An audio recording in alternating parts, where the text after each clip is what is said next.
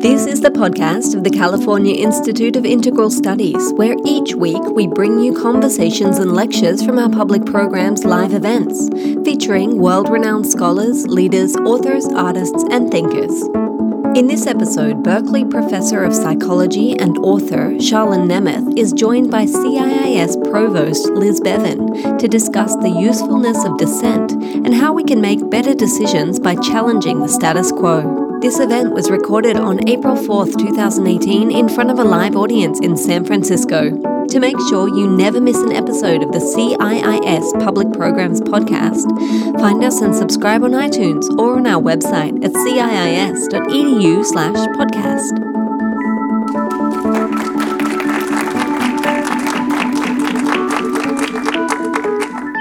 Thank you, Charlan, for joining us for what I think is going to be a very interesting conversation. I was asked a number of weeks ago um, whether I would be interested in taking up this book. And after I got over smiling at the fact that I know my mother would be highly entertained by the fact that I was given a book called In Defense of Troublemakers, um, I dug into it. And for all of us here and for those of you listening on the podcast, just to give a very, very brief summary because we will pick this up and Charlene will be able to explain a number of points. Um, it really is, if we look at the, the cover, and for those of you out in podcast land, we see a school of fish, little blue fish, all swimming in one direction except for one that is red, and it is going in the opposite direction. Yeah? And really, in many ways, what we're going to talk about tonight is the role, the challenges, and the opportunities of that red fish the uh, the voice of question, the voice of dissent, the what if, the maybe um, challenge, and what is involved in that. And so that's a very brief summary. We will know a lot more about this within the next hour.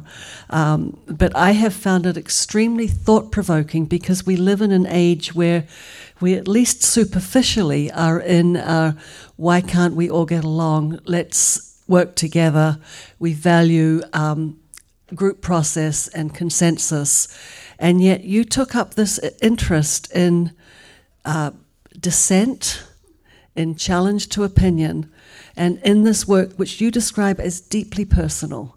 So, what was it, Charlan, in this question of, of the, the little red fish, the dissent, the power of dissent, that first provoked your interest? Oh, that may be a longer story than, well. than you want to hear. Um, I think when I grew up, it was another era. And um, I'm, I'm, trying to think of really the origins of it. I mean, I could tell you the intellectual origins, but if you're asking the more personal origins, that's harder to kind of delve into. But I think it is somewhat relevant that, number one, I was female and I grew up in the, in the 50s, okay? And I went to, uh, my family was Roman Catholic, and so I was raised in that tradition. And um, I went to uh, an all girls Catholic school for high school. And uh, I think that was actually very important because I know even in those days people thought it's rather old fashioned to have a girls' school. You should have it integrated, you know, with the genders. It could get us to a diversity issue later if you want. Um, but I often, when I reflected back on that, is that if you came in a category um, that in some ways was more restricted, I mean, for me, you see, um, getting along, going along, the sort of thing you're saying that people want, really meant that you had to know your place. Mm-hmm. And you had to have aspirations that were fitting. And in those days, those aspirations were meant to be sufficiently educated to be the wife of a professional man. Mm-hmm. They, they, uh, college was somewhat of a luxury, uh, but anything beyond that was suspect. Um, I mean, that's the world I, I grew up in. In some ways, what a girls' school did, I think, is that I could play varsity volleyball and basketball for four years. I could be president of the National Honor Society. You know, I could do all those things.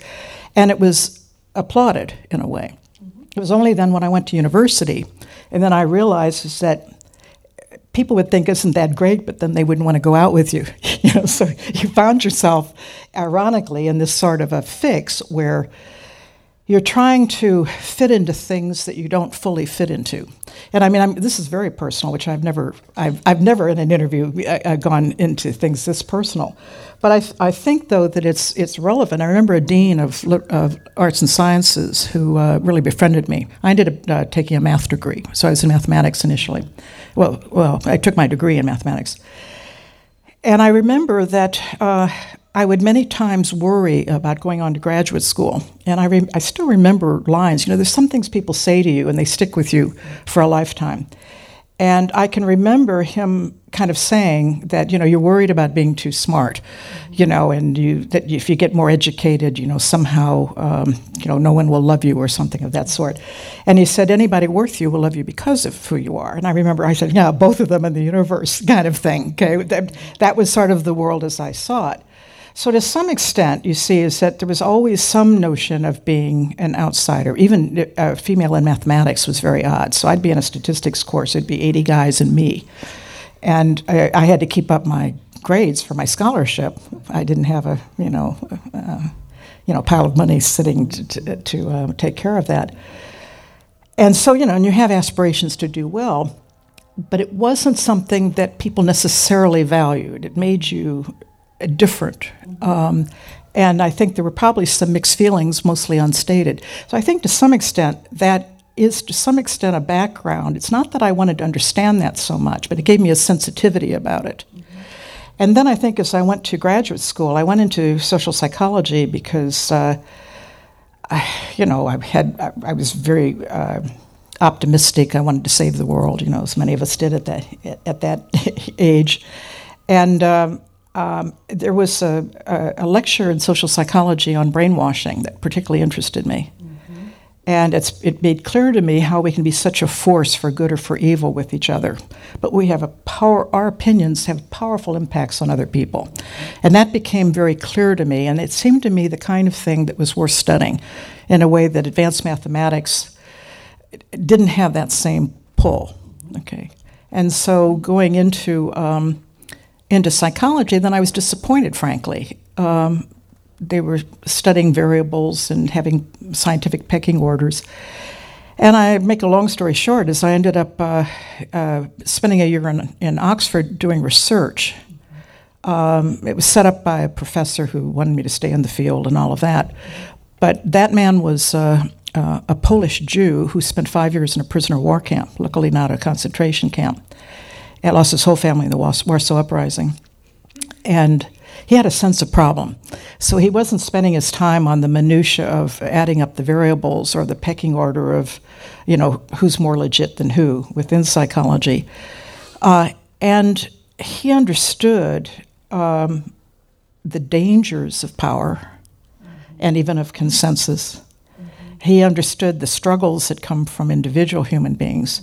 So, to some extent, I think there was a, merging with backgrounds, who you, who you study with, and then ultimately it took on an intellectual form. Uh, bec- you know, prim- primarily through uh, juries. I've always been interested in law. And uh, in those days, uh, women didn't practice before the bar. Although, you know, it's interesting. Years later, I gave the f- first female first social scientist to give a, an invited address to the Oregon Bar Association. And there were 1,100 people in the audience. It was huge, okay? There weren't more than 40 women in those days. Now it's completely different. But so there's, you know, there is a personal touch to the type of, of things that I've studied. So we bring ourselves to our work for sure. And you've had mm-hmm. very direct experience mm-hmm. of being that one swimming mm-hmm. against the tide in many mm-hmm. ways, against conventions, against expectations. Mm-hmm. I've only reflected on it more recently, you know, in the last few years. Somehow yeah. you know, just yeah. Yeah. plow through before then.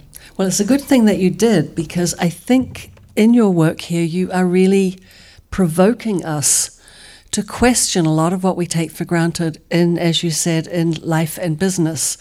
So, um, one of the things that is strong in this book is a look at types of thinking and decisions that are either group decisions or what happens when a dissenting voice enters in.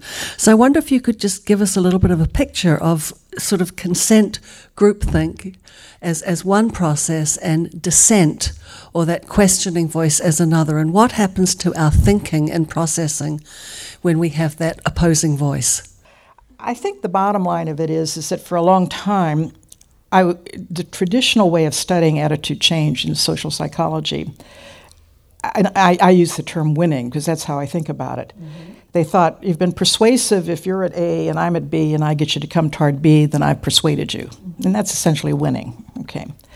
And I began to realize is that, and part of it through the work on juries, yeah. because with juries, they pay me to consult to help them win. Mm-hmm. But what I really cared about were the appellate issues and having to do with is this group likely to make the right decision? Mm-hmm. So I mean, I cared about justice, right. in fact, rather than persuasion. Right. There's not a lot of money in justice, by the way, but uh, but I think through some of the early work, what soon became clear to me was that when there was dissent present that maintained itself over time, mm-hmm. the nature of the deliberation changed. Mm-hmm. And that was the beginning insight for what then led to probably two decades of careful minutia of experiments and you know building up the body of work, much of which is in that book.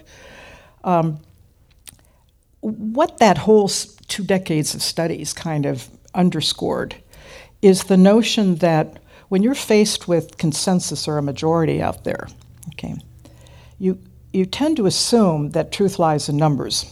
And so you're inclined, and they, they feel the same way, by the way, that they've got to be right because they're the many, and you've got to be wrong because they're the few. But then you're there, like, how could I believe or see something so different than them? I must be missing something. So there's one reason we know why people even straight conform. A second reason is people don't want to stick out like a sore thumb. It's the old adage that the nail that sticks up gets hammered down and you know you're going to get beaten up or vilified if you maintain an opposing position. And that's not just in your head, by the way. I can tell you studies in which uh, that is what happens. So it's not like people are going to clap for you because you stood up. They, they don't, they'll, they'll vilify you generally. Those have been reasons for conformity for a long period of time, but what we found in terms of our research is that it does something else, is that it changes the way you think about the issue so that it isn't just a matter of you know you say A, so I say okay, fine, it's A. It's it's more that I start to take your perspective in the way that I look at the issue. So, for example, if um, you know if I hear everybody else in my group believes A or, or something of that sort, what happens is is that I engage in what's called convergent thinking. And that means that I start looking at the issue from a much narrower point of view, and it is from their point of view. And so things like when you when I'm allowed to seek information, I look for information that justifies that consensus position, not my own, but theirs. Uh, I will um, um, I will use their strategies in problem solving, and I won't be using ones I would normally use. I mean, some of the studies are kind of fairly, I think, reasonably clever, where you can kind of see that this isn't something that they're making up. Is that that's how they're that's how they're thinking whatever form these different studies take, um, are, are, things like you pay attention to what they're paying attention to and you don't notice novel solutions, that kind of thing. But it basically means that you're, you're thinking with blinders, but they're very specific blinders. They're the blinders of the consensus. And I think part of, part of what's going on is that you, you want to convince yourself that they're right because it's a much more comfortable position to go along and get along and to convince yourself that, that you in fact agree with them. I should also mention, um, we can go into it more if you want, um, it's why it's such an important mechanism for cults. Uh, they understand the power of consensus without challenge. Okay. Now, if I move to the other side for a second, is that when you have dissent, what happens is is that even if it's wrong and even if you think they're ridiculous and they're stupid and they don't know what they're doing and you don't like them anyway you know which, uh, which you will feel all those things i mean i sound like i'm making fun of it but i'm not really it's, it's really seriously what they say is that what happens is though is that that challenge actually opens the mind so that what happens is is just to use those same examples is that when you seek information you now seek it on all sides of the issue on you know this alternative, that one. You look at the downside as well as the upside.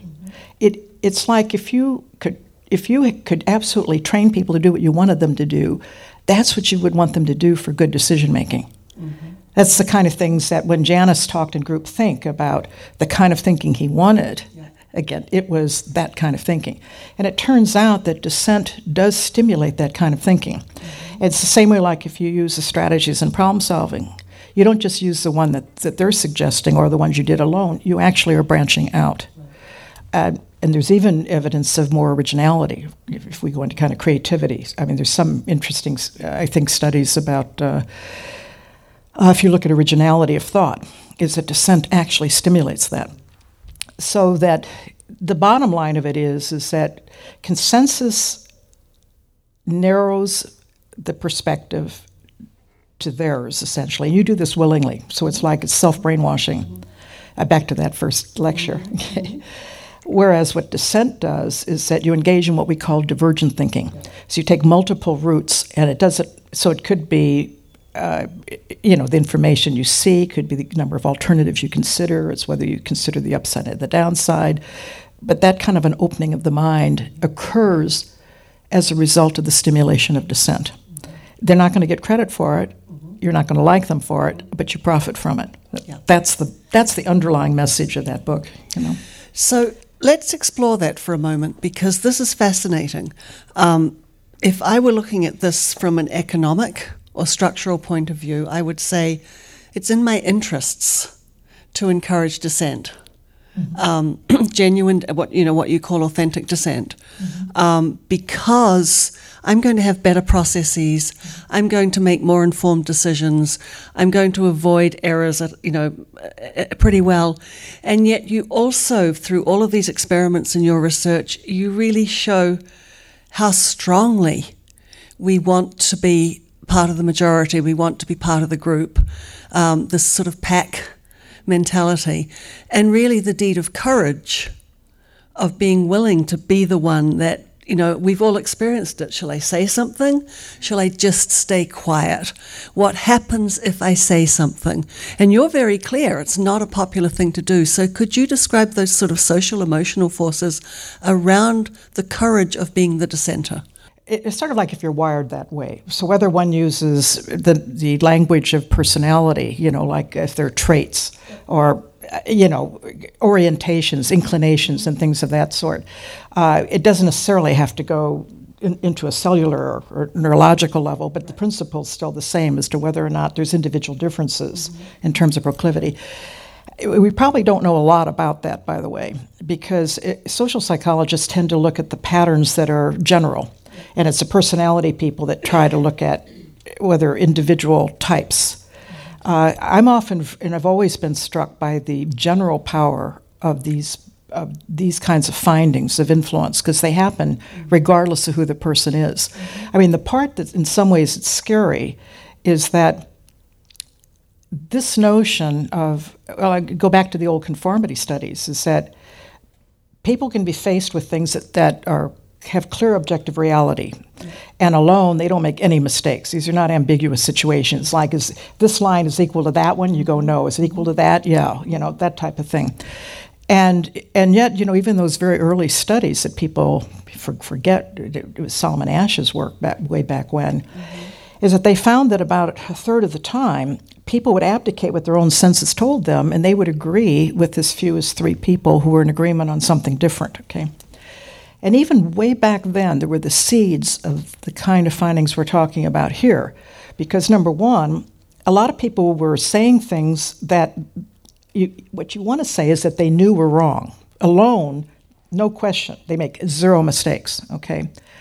But that doesn't mean that when they're in the situation that they know what's right and wrong because they don't that shows you the power of other people's opinions. We tend to think we're so independent that we can listen to it and make some rational decision. What we don't fully appreciate is that hearing unchallenged positions by a majority actually changes our notion of reality so that it isn't so clear what's right and what's wrong. It's not like even all those interviews of those people back in the early studies it's not as though people said, Look, I knew it wasn't right, but I decided to go with the majority anyway because I just didn't want to stick out. Okay, and there are probably some individual differences on that in terms of whether people are comfortable with being different or they really, really need to belong. Very few people did said that though, and there, and even all the other research corroborates that it's not like they know it and they're making uh, uh, simply a decision. Is that most of them aren't sure what's right, mm-hmm. And they're very sure if they're alone. They are not sure, and part of it is back to that notion of how can they all be wrong and I'm right? There must be something I'm missing. Maybe it's the angle. Maybe it's the this. Maybe it's the that. And so what happens is people become very confused, and their way, and given that they believe that truth lies in numbers, in the sense of belonging uh, tend to orient toward conformity. Well, for me, you know, because it's interesting, there are many experiments in here, and uh, this literally being able to be pulled towards a perception of color that is different from what I would determine on my own because mm-hmm. a majority of the group in the experiment says, no, it's not green, it's blue. Um, mm-hmm. And so, so this power of persuasion, mm-hmm. but then I'm, I'm really interested in the social emotional forces around the, the courage to dissent. Uh, because you know you're very clear we don't like people who disagree. This is this is scientifically proven that my fear that people are not going to like me, that I'm going to stand out, that I'm going to be uh, receiving the wrath of the group. That's all real. It's not my fantasy. Mm-hmm. So tell us a little bit more about that because then I want to ask about how we can develop that. Oh. Okay. Mm. Um, just to let you know where I'm, at least where yeah, I'm yeah, going. Yeah, yeah, yeah. The trouble is, I, I'm starting to do the divergent thinking I'm talking about. Um, yeah, I mean, the the bottom line of it is is that it does take courage, which is why I winced at the title at first. That was the publisher's decision of mm-hmm. to use the word troublemaker because mm-hmm. I thought that's not the image I want. I have more the image of kind of courage. Mm-hmm. But they understand sales better than I do, and so so I mean, what they knew was that it would be catchy. Yep. Um, and uh, and almost everybody, it's interesting when they call or they do interviews, they almost always confess. It's almost like a confessional. They say, "I've been a troublemaker myself, and I kind of want to understand it." That's where I started you know? tonight. So. but I think also, much like I think even like with my background, there's something kind of empowering about knowing two different things, and I have to always make the distinction between persuasion and stimulating thought about the issue a dissenter can actually persuade, they can win. Mm-hmm. But how they win is very different than if they have the numbers on their side. I mean, the whole mechanism of how, how they win is very different. But it's empowering to know that they can. Okay. And, you know, today is what, 50 years after the assassination of Martin Luther King. And it, it again is a reminder of that it only takes one I mean, it has to build to a movement. You got to hope you don't get crucified because it's another story I've been thinking about in the past week, mm-hmm. you know, with the crucifixion. I mean, I'm not here to say that the dissenters are going to be loved and welcomed. They, many of them end up dead, as in those two cases. But nobody can question, you know, uh, centuries later, of the impact of some of these individuals who then, you know, it, it isn't just the one lone voice, so it turned into a movement. And that's, a, that's something that sociologists could speak to better than I could. But it, it is sort of empowering to know, though, that there is, it, there is impact. And, I, and we can go into it if you want, but there are principles about how they can have impact, namely how they can persuade. They're not, but I think it's a separate thing to know that they can stimulate thinking that even if they don't get credit for it, but that their groups profit. Namely, other people think in open ways. Their groups are making better decisions because of that dissent. I mean, you could go through history or even more recent of uh, whether it's um, foreign policy disasters like Janis showed in Group Think, or whether it's uh, mergers in business that were just debacles. Um, and it's like that human nature goes over and over and over again of people not wanting to hear dissent, suppressing it, mm-hmm. rushing to judgment, thinking that this person is just a pain in the butt and uh, taking up time and an obstacle to get our goals. So there's many different reasons for it, but the fact is it is suppressed. So in that context is that that person who speaks up is taking a risk. Now, you can't ask them to bear all the burden. I mean, if you're running a company, for example, my pitch, much as you suggested, is to the top executives, to the leaders. And I, in, in fact, it'd be relevant to something else we can talk about later if you want about, I think, mechanisms of breaking up there, those kind of uh, certain kinds of mindsets. Is that I often take visiting professorships at places that are going to be different. They're going to be a challenge, and they usually are very humbling. And in 2005 and 6, I, I went as a visiting professor to London Business School. And I wanted to try it out, partly partly I was a little bit seduced by the fact that they paid so well and I was getting sick on a Berkeley salary, you know, and London was kind of fun and a little bit different. Um, but it was meant to be a challenge because I wanted to speak to a bigger audience than undergrads and graduate students or my own field in academic journals. And it was a different kind of, um, of a crowd. And, um, and if you do executive education and you have executives there, you begin to realize you could preach all you want about, um, you know, we want to hear from everybody and uh, we're so democratic and we're so tolerant. And I, yeah, I mean, I say this with a certain sarcasm because I think people really mean well when they say all those things, but they don't do them. You know, they don't walk the walk. And, and so what I was getting at though is that for me, what I found is that the pitch mm-hmm. to executives had to be the bottom line. Sure. They did not, no matter what they said, they nothing was going to move them to change policy that came from preaching or from it being right. What matters, if you could say, you know what, that screw up decision that you made that just cost you a billion dollars is that if you look at the process by which you made that decision, it was almost a foregone conclusion you're going to not make a good decision. Mm-hmm. Or if you did, it's going to be by luck. Once they realize the costs involved or the benefits, they then listen.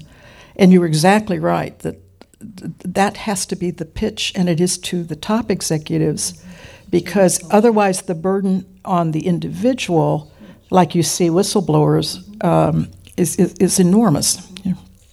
So we have a conundrum because in our human nature, um, I think I'm not the only person in the room who wants to be liked, who wants to fit in, who wants to be part of a group.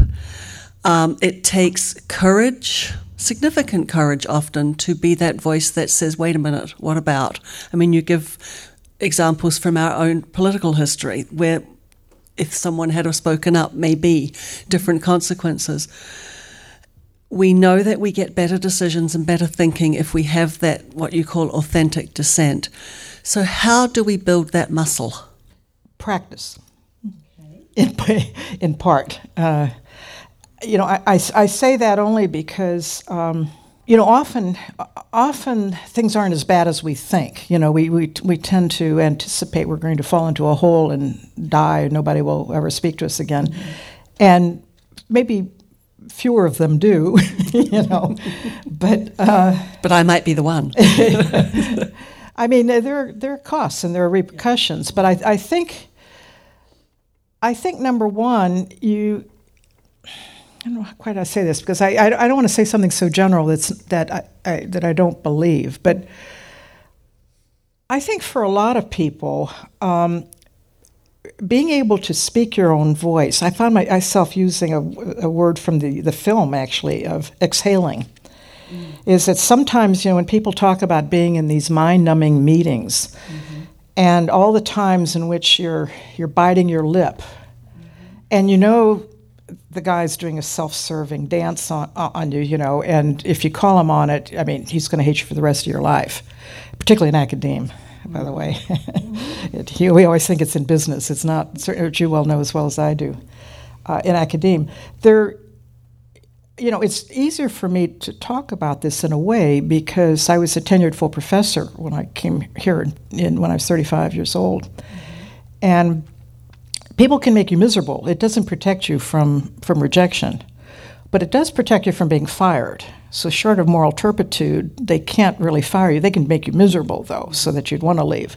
So, it's not a, a, a, but it's quite different, though. If you're some guy out there working, you know, two jobs and trying to put food on the table, and um, you've got a mortgage and you, you just don't have any options. Um, you can't really afford to annoy the boss if he's the kind who's likely to fire you, unless you're in such demand that you can afford to do that. But many people don't have those luxuries, and so, you know, it it's it's understandable, and maybe it's too much to ask of someone to always speak up. I think and I don't think there's a magic answer on this. Don't get me wrong, because I think you could be between a rock and a hard place, and there and the costs are too high. There's a reason, by the way, that I think the statistics are about 70% of people report that they do not speak up when they see a problem at work. 70%. Yeah, that high, and they actually report that, so that I mean there are, and, and they give you two reasons. They say number one, it's not going to make any difference I'm going to speak up, and policies aren't going to change. The only thing that I can that will happen is is that I'm going to be on the receiving end of at least grief and possibly getting fired or getting demoted or getting overlooked or whatever. And like, why should I? In, in a cost benefit analysis, it makes no sense to speak up. Then it's easier to kind of put your head down, do what you need to do, um, and follow the crowd. Um, and that makes perfectly good sense. I don't think it makes for good decision making. I don't think it even makes for oh, this is going to sound corny, but I'll say it anyway, kind of a quality of life in the workplace. I mean, when you think about it, you spend so many hours of your life in your job. And to live one of quiet suffering or not being able to say something that you believe, always worrying about who you're going to offend or, or uh, you know, what's going to come your way and um, kind of finding your way it drives me crazy is you have to find your way through the verbiage of people uh, to try to assess what is that they want, what's going on. You know, the, the lack of authenticity is sometimes so rampant that you almost are waiting to exhale. That's why I use that word. Um, when you have an honest conversation with somebody, and it doesn't have to be contentious. I mean, that's the irony of this: is that it it can be one that's invigorating and enlightening it's what we hope to achieve in education. We do. You know.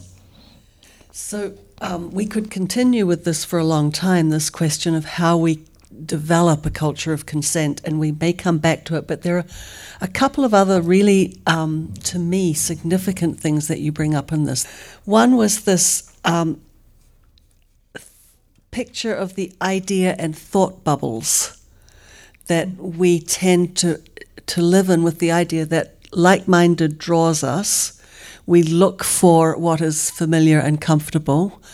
Um, and with, with our modern technology, we are actually able to really filter what comes into our bubble. So, could you talk a little bit about that? Because I think we're all experiencing mm. it. Yeah. Uh, yeah, no, I, I absolutely. I, I, was, I was for a moment. I was just reflecting on a moment that I ran across uh, an article today, literally, uh, of somebody who about 10 years ago picked up some of the studies mm-hmm. and was commenting on on how he used Twitter. It was one of these sort of, uh, you know, um, business magazine mm-hmm. kind of things, you know, like Inc. or Fast Company or something like that. And uh, he was sort of commenting on how we do filter, as you're saying, to the people who already agree with us or who are like us, essentially. And he was essentially struck by one of the articles that sort of said, maybe we should have some random people, you know, in, into our Twitter, you know, world. And I, I, I, since I just saw that today, it, it, it, amused me. But I, I think it's true that many of us grew up in, a, in, in an ideological bubble. I mean, either it's because of uh, our parents' values, our relatives, uh, their friends, many of whom shared experiences or perspectives or beliefs. Okay. Uh, some of us then even went to um, schools that uh, it isn't that it would necessarily have to be a, a, religious school, but it could be one that based on on your, your finances, like here in San Francisco, you know, because they're so expensive. So you're around people from roughly the same social status, and the um, and the same you know, rather similar kinds of attitudes and goals. Okay, you get a sprinkle of diversity, mm-hmm. but the diversity we can go back to that, but it isn't one of just having white and, and you know Caucasian and African American and Asian American and et cetera, et cetera, but because they can be very much the same. Mm-hmm. even though the face looks different. You know, so that if you look, I, I'm fond of showing my students, for example, a, a picture of the cabinets Yes. of uh, Bush, Bush or of or Obama. of Obama or any of them. And uh, what you find is that you know you get all the so-called diversity. You know, there are different height, and weight, and men and women, and and ethnicities, and all of this and that and the other thing. But they're ideologically similar. That's how they're picked for their for their ideological loyalty. They don't want diversity of perspective. You know, they want somebody that's going to be on their page, and that's so often what happens. But I'm saying in part we grow up that way, but there is an affinity. Even all that research on um, how friendships form is that uh, that old Newcomb study. I don't know if, you probably know where of it. It doesn't matter. But they looked at like college students and how they form friendships and things of that sort. And initially, it has to do with proximity. You know, the people who you know you're assigned a room with, or lives next door, or is down the hall, or somebody who is along your path as you go to classes. And those are the people you tend to meet and become friends with. And then, you know, you chat. And when you chat, you know, what do you ask for? You ask, you know, where are you from? And you start kind of getting to whether or not you're the same kind of people, whether or not you have the same kind of beliefs. I mean, even tonight we had a, a kind of a little bit of a fun with the current uh, politicians. and so, you know, you, you know, you, you're on the same page. And, and what happens is that creates a kind of a warmth because if there's one bond we know, and that similarity leads to attraction. So when you realize is that even your friendships are going to be partly based on these kinds of similarity, you can end up with um, a bubble that extends way beyond childhood, but throughout life. Mm-hmm. And the fact is, is that we're all more comfortable when we're talking to people who with whom we agree, mm-hmm. particularly at deep level of, of values that we share. Mm-hmm. And so all of that essentially conspires to have most of our interactions with like minded people. And that is back to the probably, I think, the most powerful phenomenon in social psychology, which, as I said in a talk I heard last night, I think they didn't fully appreciate how powerful it was. But if there's one thing we know, and that's that if you get a group of people who are basically like minded, they orient the same way, they may be different in specifics, mm-hmm. but they orient the same way. After discussion, mm-hmm. that group and those individuals become more extreme in that direction. That's the group polarization. And it started out back in the 60s with work on the risky shift. So, what they found was that groups were riskier than individuals.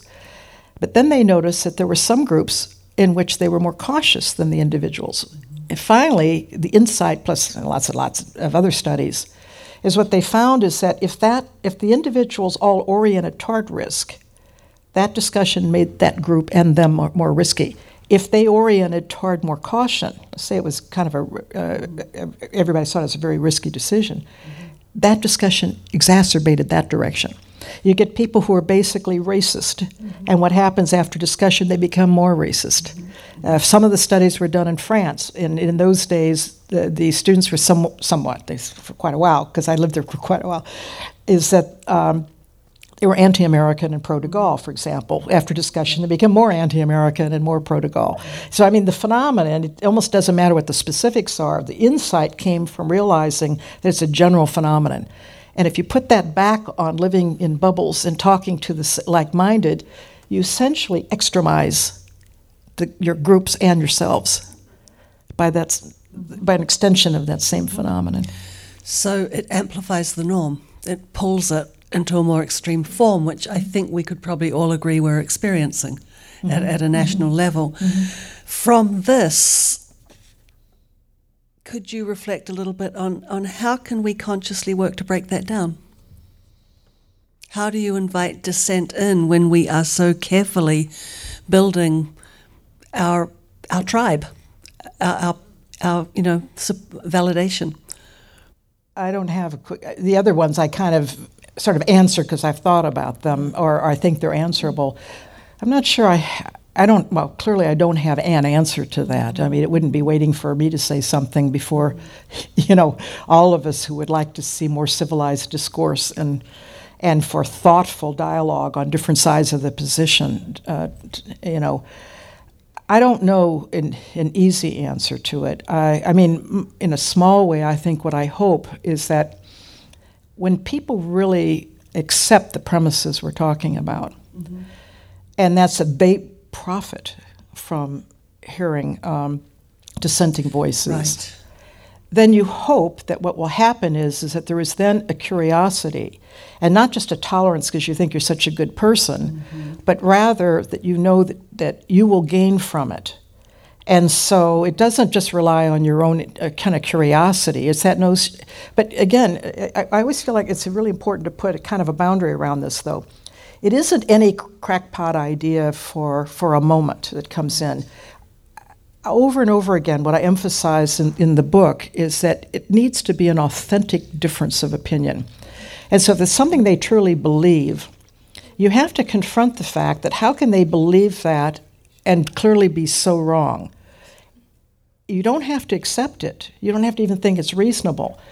But you have to allow it then to provoke the thinking in you that takes this divergent form. Because then you may come back to where you started, but it won't be exactly the same. It'll be more nuanced. Mm-hmm. It, you know, it'll have taken into account more things.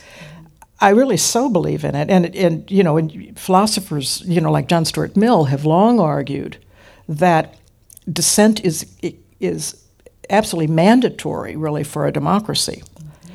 And it, it's partly that you have to have that combat of ideas in order to um, both make good decisions uh, and I think to embrace the whole group. So it, it isn't necessarily a divide and conquer. It is one that makes the whole uh, actually much stronger. I think it's one of the real strengths of a democracy.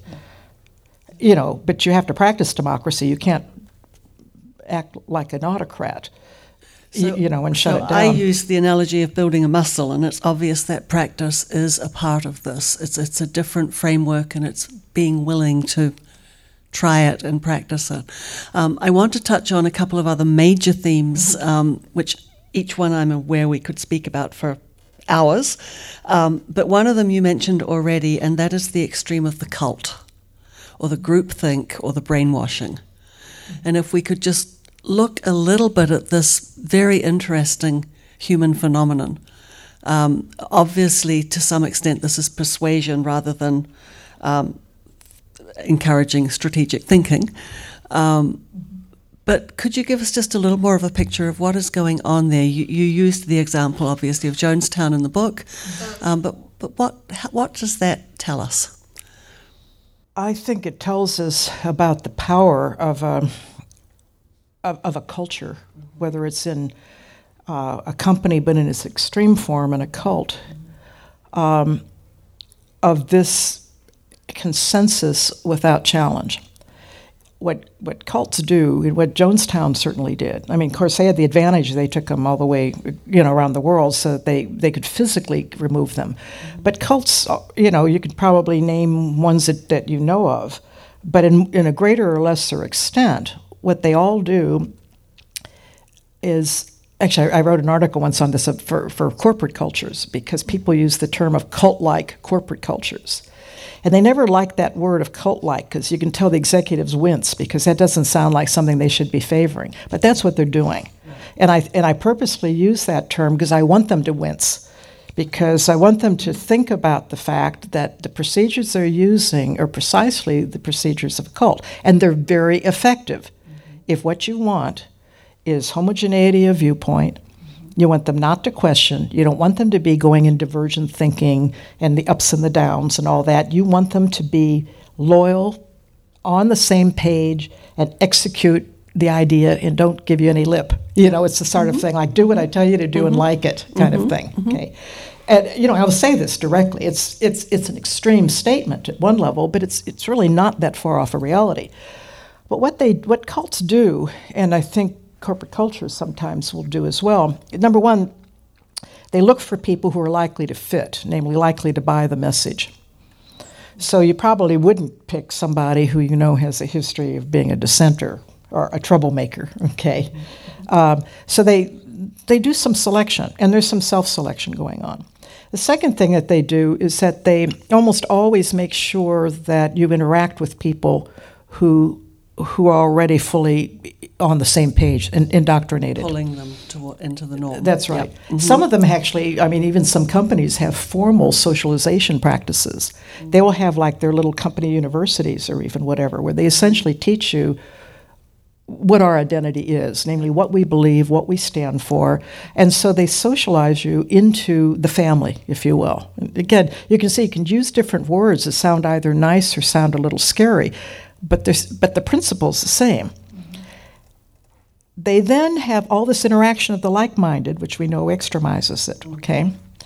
We know even from the research I have in the book that, um, that when you hear consensus that's unchallenged, that you start to look at it from their perspectives. And that's what I kind of call the self, self brainwashing. So that you're now reading things that corroborate that perspective. If you have any doubts, you're, you're doing your own suppression of your doubts. And you're, because the whole thing is essentially that convergent thinking from their perspective. You get all that going on, and then in almost all of these cases, you get real punishment of dissent. I mean, you've heard of, uh, you know, there's different reports out about different cults, for example, where uh, people will be given harsh manual labor uh, for any kind of an expression of a doubt, even. There's stories of, you know, like children even being, you know, publicly reprimanded for, again, you don't even have to really dissent, you can just express a doubt. Uh, it, it is monitored so carefully, and there's usually minders where they make sure that they tell on the other people you know, if they ever stray. Mm-hmm. What I'm getting is that the, the whole thing is kind of a closed system. And it uses the principles of selection, interaction, reinforcements, punishment of any dissent uh, to the extreme. And so, I mean, I, I purposely chose examples for the book, if I could find them, that put a face on some of the issues and Jonestown was one because I can remember getting up in 1978 and on the television was like 900 bodies on, on the ground from Jonestown, uh, most of which self-inflicted. Uh, some apparently were given a little help if they, you know, resisted. I thought a certain irony that Jones himself apparently didn't drink the Kool-Aid. It was uh, uh arsenic laced, I think. Um, it, it, was from a gunshot wound. Uh, I mean, you, you, get all of those sorts of, of um, uh, they're not amusing, but they, you know, yeah, ironic, yeah, that's the better word. So, I mean, I, I think that's what they use, and I think companies many times, there are books out. Uh, certainly, there was a, uh, one book out about studying companies, finding that the companies that use these kinds of techniques, kind of cult like cultures, uh, were high performing. And, and so, therefore, the message was essentially that this is a great way to get people kind of lockstep, you know, fully loyal. Um, it makes for happy campers and it makes for high productivity. And so, a lot of times, that kind of a notion has actually been pushed mm-hmm. as a blueprint for organizations. Mm-hmm. that bottom line again. Mm-hmm. But you do, you know, to be a little more positive, um, you do also talk about developing a culture that um, supports and encourages dissent. You talk about challenging some of our ideas around brainstorming from a, a dissenter point of view mm-hmm. and really challenging some of what we would consider to be business as usual. Mm-hmm. Um, so, just a couple of highlights on how we can either internally or in our groups encourage dissent. You, you know, it's funny because I, I, was just doing a, a, a piece for um, uh, a Wall Street Journal or, or, Harvard Business Review or two that kind of like little, you know, kind of pitches of things. And, and it's it's funny because they they think that people already, ex- at least now, accept the fact that you want to hear from from all voices and that you want to invite dissent. Mm-hmm. And uh, and then, of course, they'd like to know tips of how to how to create it. I think often what I'm sort of struck by is that the rhetoric is there, mm-hmm. but I'm not sure they really want dissent. Mm-hmm.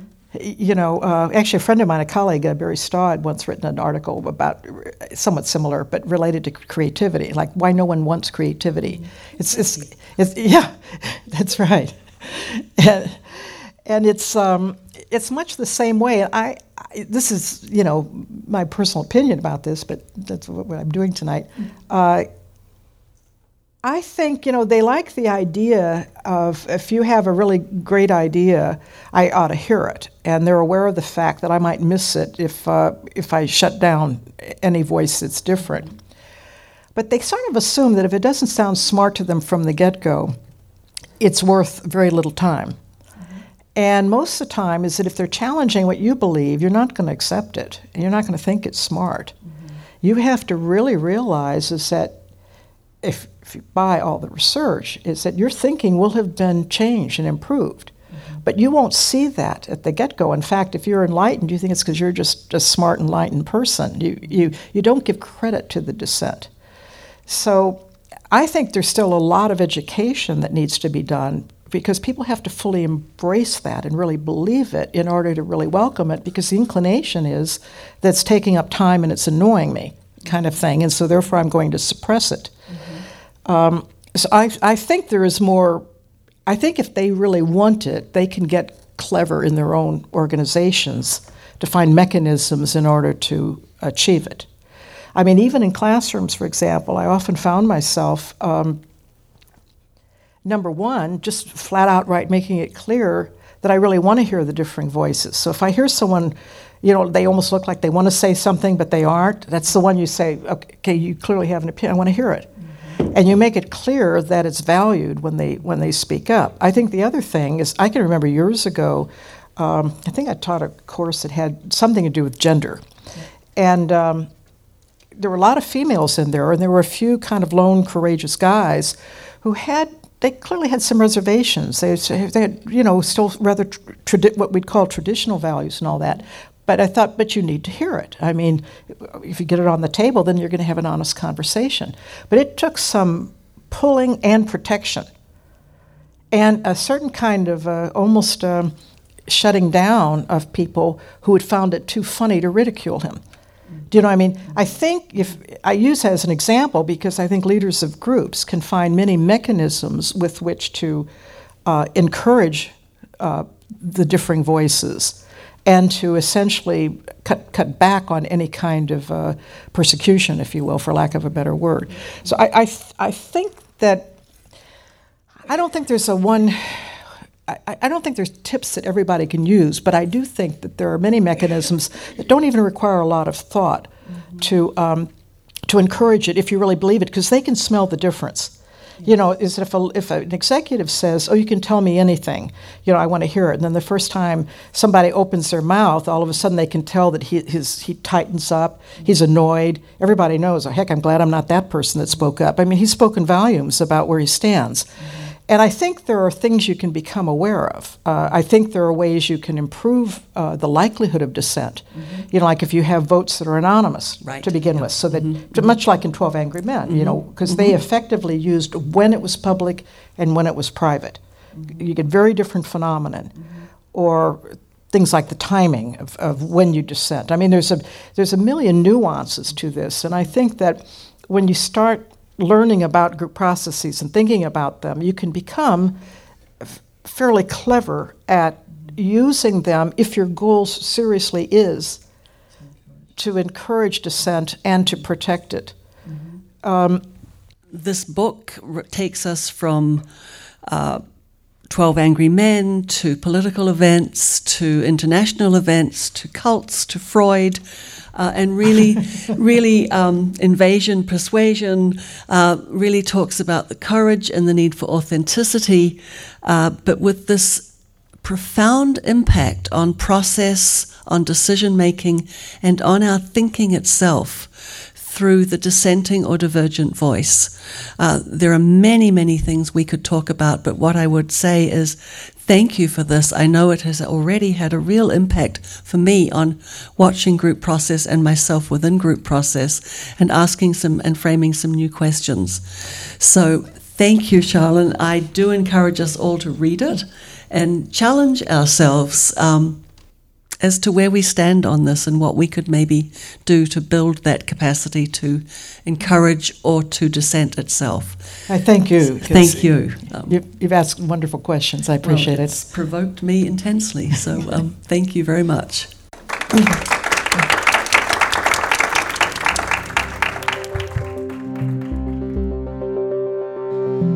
You've been listening to the podcast for CIIS Public Programs. Audio production was supervised by Lyle Barrere at Desired Effect.